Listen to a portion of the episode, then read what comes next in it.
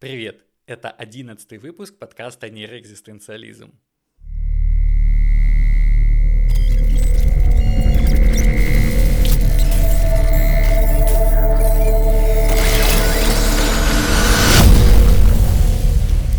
Четвертого июня Верховный суд США отменил действие прецедента знакового судебного решения Роу vs. Уэйд от 1973 года – и Planet Parenthood vs. Кейси 1992 года, которая его модифицировала. В современном праве Landmark Court Decision называются прецеденты решения в каком-либо деле, которые устанавливают значимый, ранее не существовавший юридический принцип или концепцию, или иным способом существенно меняют интерпретацию существующих законов. Многие законы Соединенных Штатов Америки, включая Конституцию, писались давно, при иных внутренних и внешних обстоятельствах, и без целого ряда уточнений и стандартизированных вариантов прочтения могут трактоваться довольно жестко. Согласно прецеденту, установленному вышеупомянутыми делами, допускалось регулировать, но не запрещать право на осуществление аборта на сроках беременности до 23-24 недель, пока эмбрион не может существовать за пределами матки – на заседании 24 июня большинством судей Верховного суда Соединенных Штатов 6 против 3 легальность абортов на федеральном уровне была отменена. Теперь каждый штат имеет полномочия ограничивать как угодно право на аборт или даже полностью его отменять.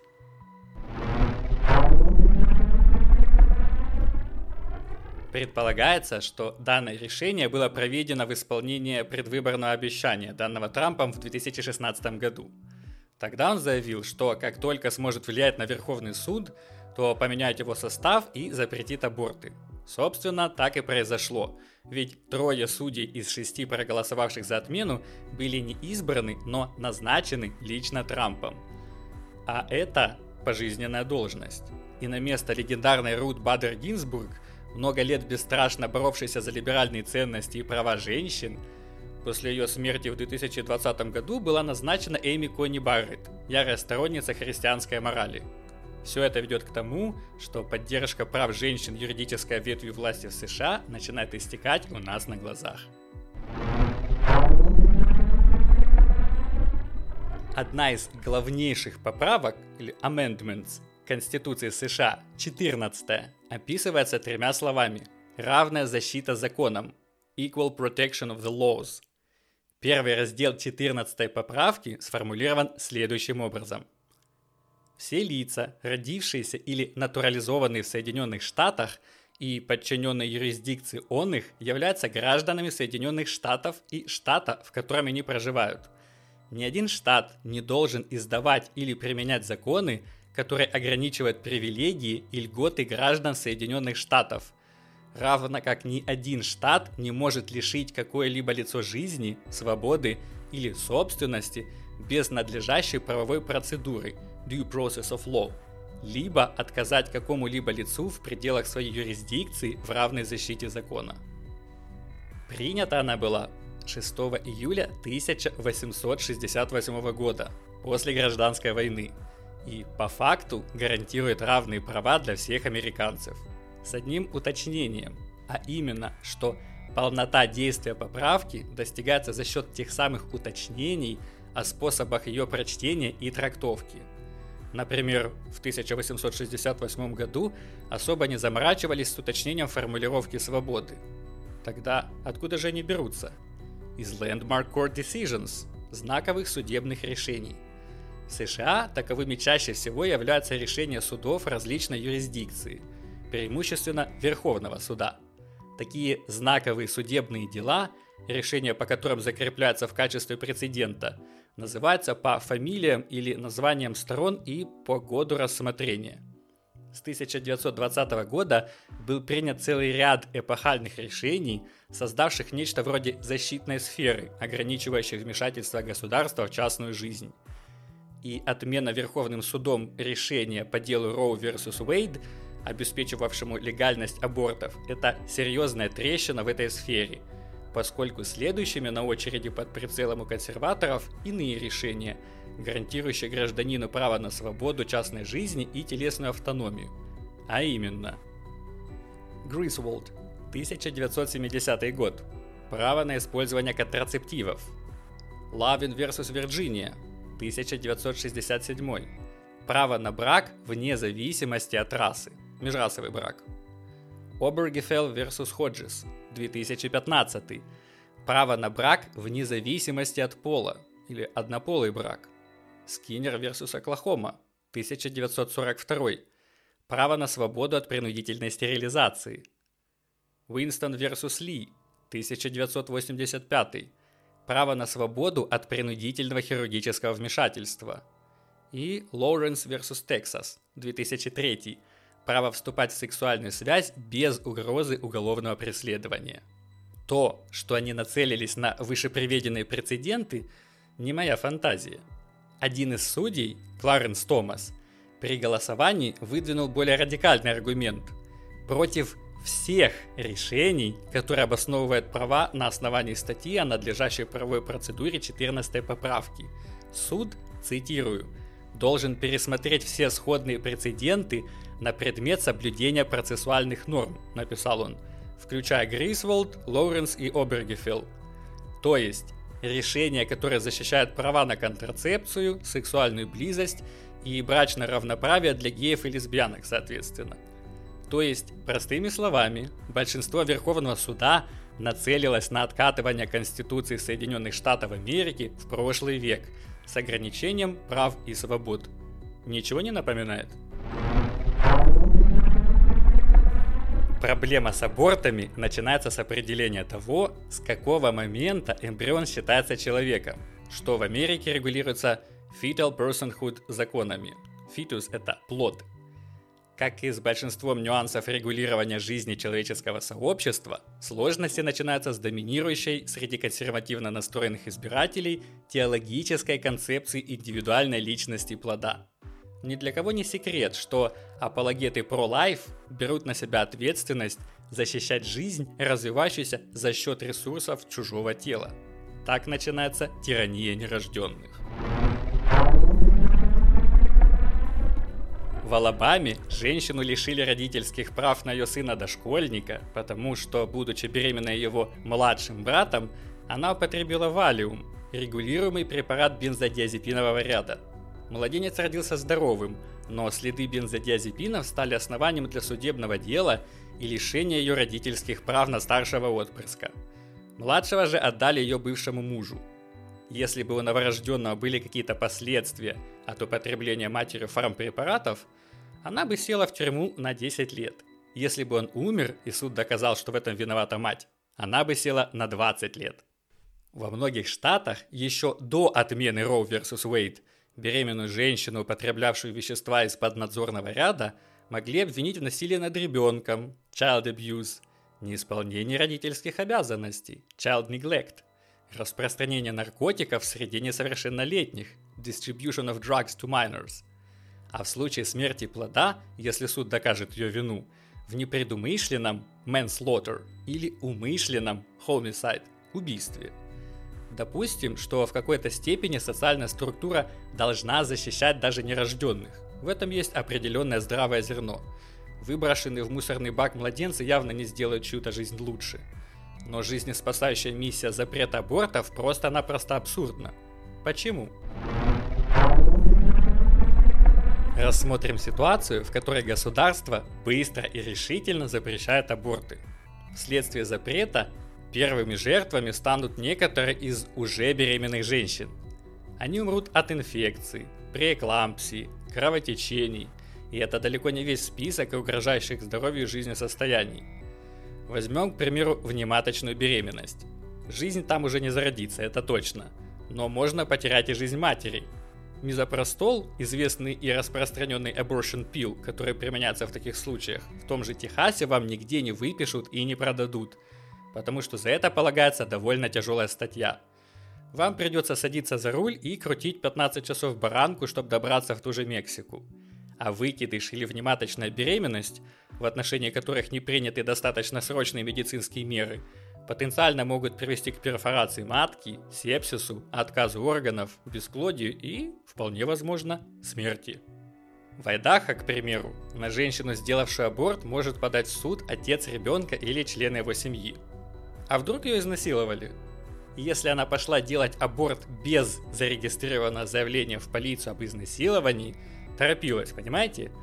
То подать на нее в суд имеет право насильник и члены его семьи. Эта женщина убила в себе моего ребенка, ваша честь. С момента решения Верховного суда аборты запретили в 13 штатах, которые ждали этого на низком старте. К этим trigger states, триггер это спусковой крючок, относятся Арканзас, Айдахо, Кентукки, Луизиана, Миссисипи, Миссури, Северная Дакота, Оклахома, Южная Дакота, Теннесси, Техас, Юта и Вайоминг. Это пока. Если посмотреть на факты, касающиеся отношения населения к абортам и риски для матерей, то решение суда выглядит еще более абсурдным, идеологически и политически мотивированным. Во-первых, запрет на аборты поддерживает меньшинство населения. Во-вторых, против решения суда выступает большинство образованных американцев. Если мы возьмем только белых, то за аборты выступает две трети образованного населения – Среди граждан без высшего образования за и против примерно поровну.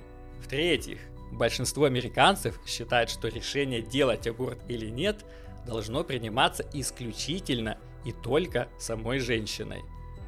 В-четвертых, аборт просто-напросто безопаснее донашивания беременности.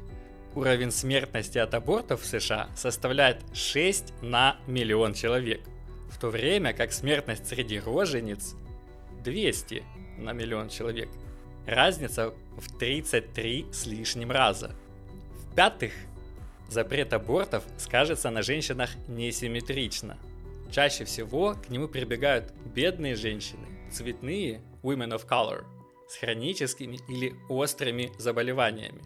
Запрет всего лишь усугубит их и без того нелегкое положение – Согласно брифу, подписанному 150 экономистами, который был предоставлен Верховному суду еще в прошлом году, 75% женщин, прибегнувших к аборту, имеют низкий доход, а у 60 из них уже есть дети. Женщины с низким доходом имеют пятикратно более высокую вероятность столкнуться с незапланированной беременностью и двукратно более высокую вероятность столкнуться с сексуальным насилием с учетом того, что запрет никоим образом не решает ни одной из их проблем, единственным решением для них будет ехать в другой штат, что далеко не каждая может себе позволить, или пользоваться услугами подпольных клиник. Любой запрет на высоковостребованный товар или услугу моментально порождает теневой рынок, неконтролируемый государством. Чаще всего криминализованный и небезопасный. Вспомните хотя бы о наркотиках или ей придется иным способом рисковать жизнью или здоровьем. В-шестых, аборт совсем не так страшен, как его малюют заинтересованные лица, и совсем не так ужасен для женщины. Лонгитюдное исследование влияния аборта на женскую психику показало, что сильные отрицательные эмоции испытывают лишь немногие. Две трети испытывают облегчение – а 95% даже спустя несколько лет считают, что сделали правильный выбор. Когда мы рассуждаем о том, как должно функционировать общество в рамках условной суперструктуры, называемой государством, в первую очередь стоит дать определение понятию государства. И если вам знакома концепция государства как Левиафана – абстрактной сверхсущности, устроенной из людей, как его определял Томас Гоббс в своем одноименном труде, то нам остается только дополнить его определение описанием главной отличительной черты государства, отделяющей его от других социальных институтов и структур. В своей работе «Политика как призвание и профессия» немецкий социолог, юрист, историк и политэкономист Макс Вебер пишет – Государство – это единственное человеческое сообщество, которое претендует на монополию на законное применение физической силы. Однако эта монополия ограничена определенной географической областью, И фактически это ограничение определенной области является одной из вещей, определяющих государство. По Веберу государство определяется в терминах территории, насилия и легитимности. Стоит, однако, помнить, что гоббсовская трактовка несет на себе отпечаток монархического абсолютизма. Его видение суверена, своей абсолютной властью распоряжающегося государством, отражает реалии 17 века – Современную же модель контроля поведения индивидуума в рамках общества можно описать термином правительственность, governmentality, составленным из слов правительство, government, и рациональность, rationality. Его ввел французский философ Мишель Фуко для описания совокупности практик, посредством которых осуществляется управление субъектами в современной политике. Более известным термином, который связывает с Фуко, является биополитика, как форма управления населением с помощью понятия, которое не имеет адекватного перевода на русский язык. Biopower – политической силы, направленной на управление и организацию всех возможных форм человеческой жизни. Криминализация сексуального служит технологией контроля и одним из ключевых элементов производства и реализации state power – если государство является сущностью, состоящей из людей, имеющей монополию на насилие на определенной территории, то отсюда логически вытекает репродуктивная политика как средство контроля за составляющими этой сущности. Для продолжения себя в будущее государство должно воспроизводить, reproduce, свои составляющие части, индивидуумов, и, соответственно, контролировать и охранять этот процесс – примат общего над частным порождает закономерное восприятие механизмов воспроизводства как области полномочий биополитики, как территории, на которой распространяется монополия на насилие. Соответственно, государство может защищать свои интересы под видом защиты прав нерожденных, будущих юнитов своей структуры на территории вашего тела.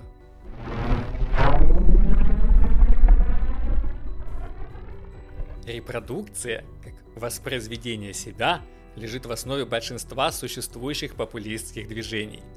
Давайте обратим внимание на такие явления, как расизм, сексизм и фашизм. Ни один воспитанный человек не признается в своей симпатии к ним.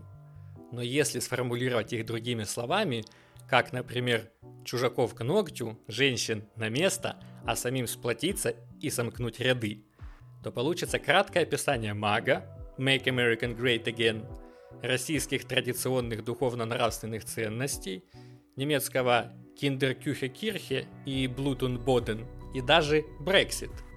В основе их всех лежит приблизительно одинаковая политика идентичности – Identity Politics, колосс которой стоит на двух ногах, двух фундаментальных составляющих антологии человека. Я говорю о тревоге и том, что Ницше описал как рессентимент – знакомым каждому из нас ощущению враждебной неприязни к виновникам наших проблем и страданий. Их вектор направлен вовне, на расовых или национальных других. Это вечная легенда о возвращении отнятого. Будь это золотой век, потерянный рай, исконные земли, невинность, юность, девичья честь, которую украли не у вас. Весь нарратив построен на тезисах о территории, истории, насилии – и племени. Возвращением отнятого мифологически объясняют расово-племенную иерархию, военное подчинение и кражу ресурсов.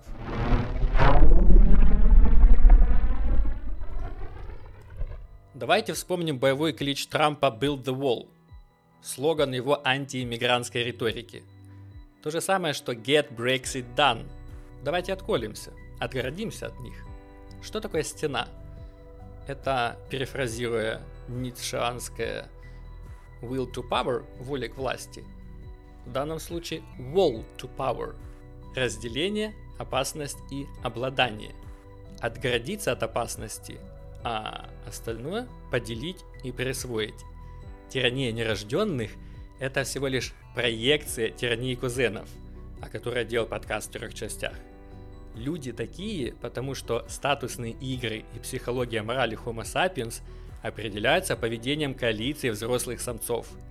Сексуализация, коммодитизация и объективизация женщин мужчинами объясняется не только идеологией, но и биологией. Достаточно вспомнить эгоистичный ген Докинза и взглянуть на это с точки зрения конкурентной битвы генов, чтобы самцовая стратегия поведения стала чуть более понятной. В основе своей это групповой контроль репродуктивного ресурса.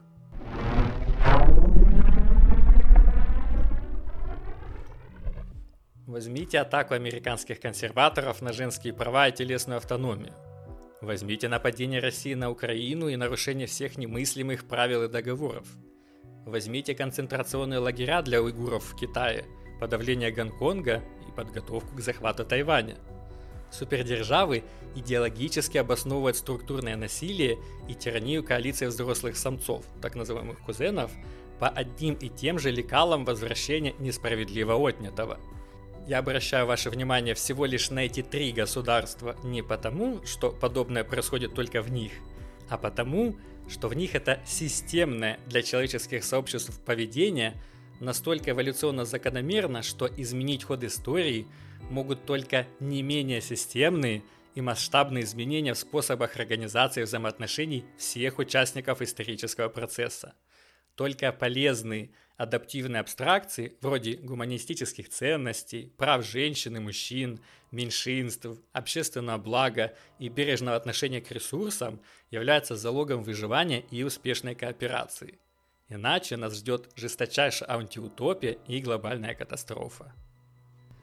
На этом 11 выпуск подошел к концу. Благодарю за ваше внимание, надеюсь, что вам было интересно. До новых встреч!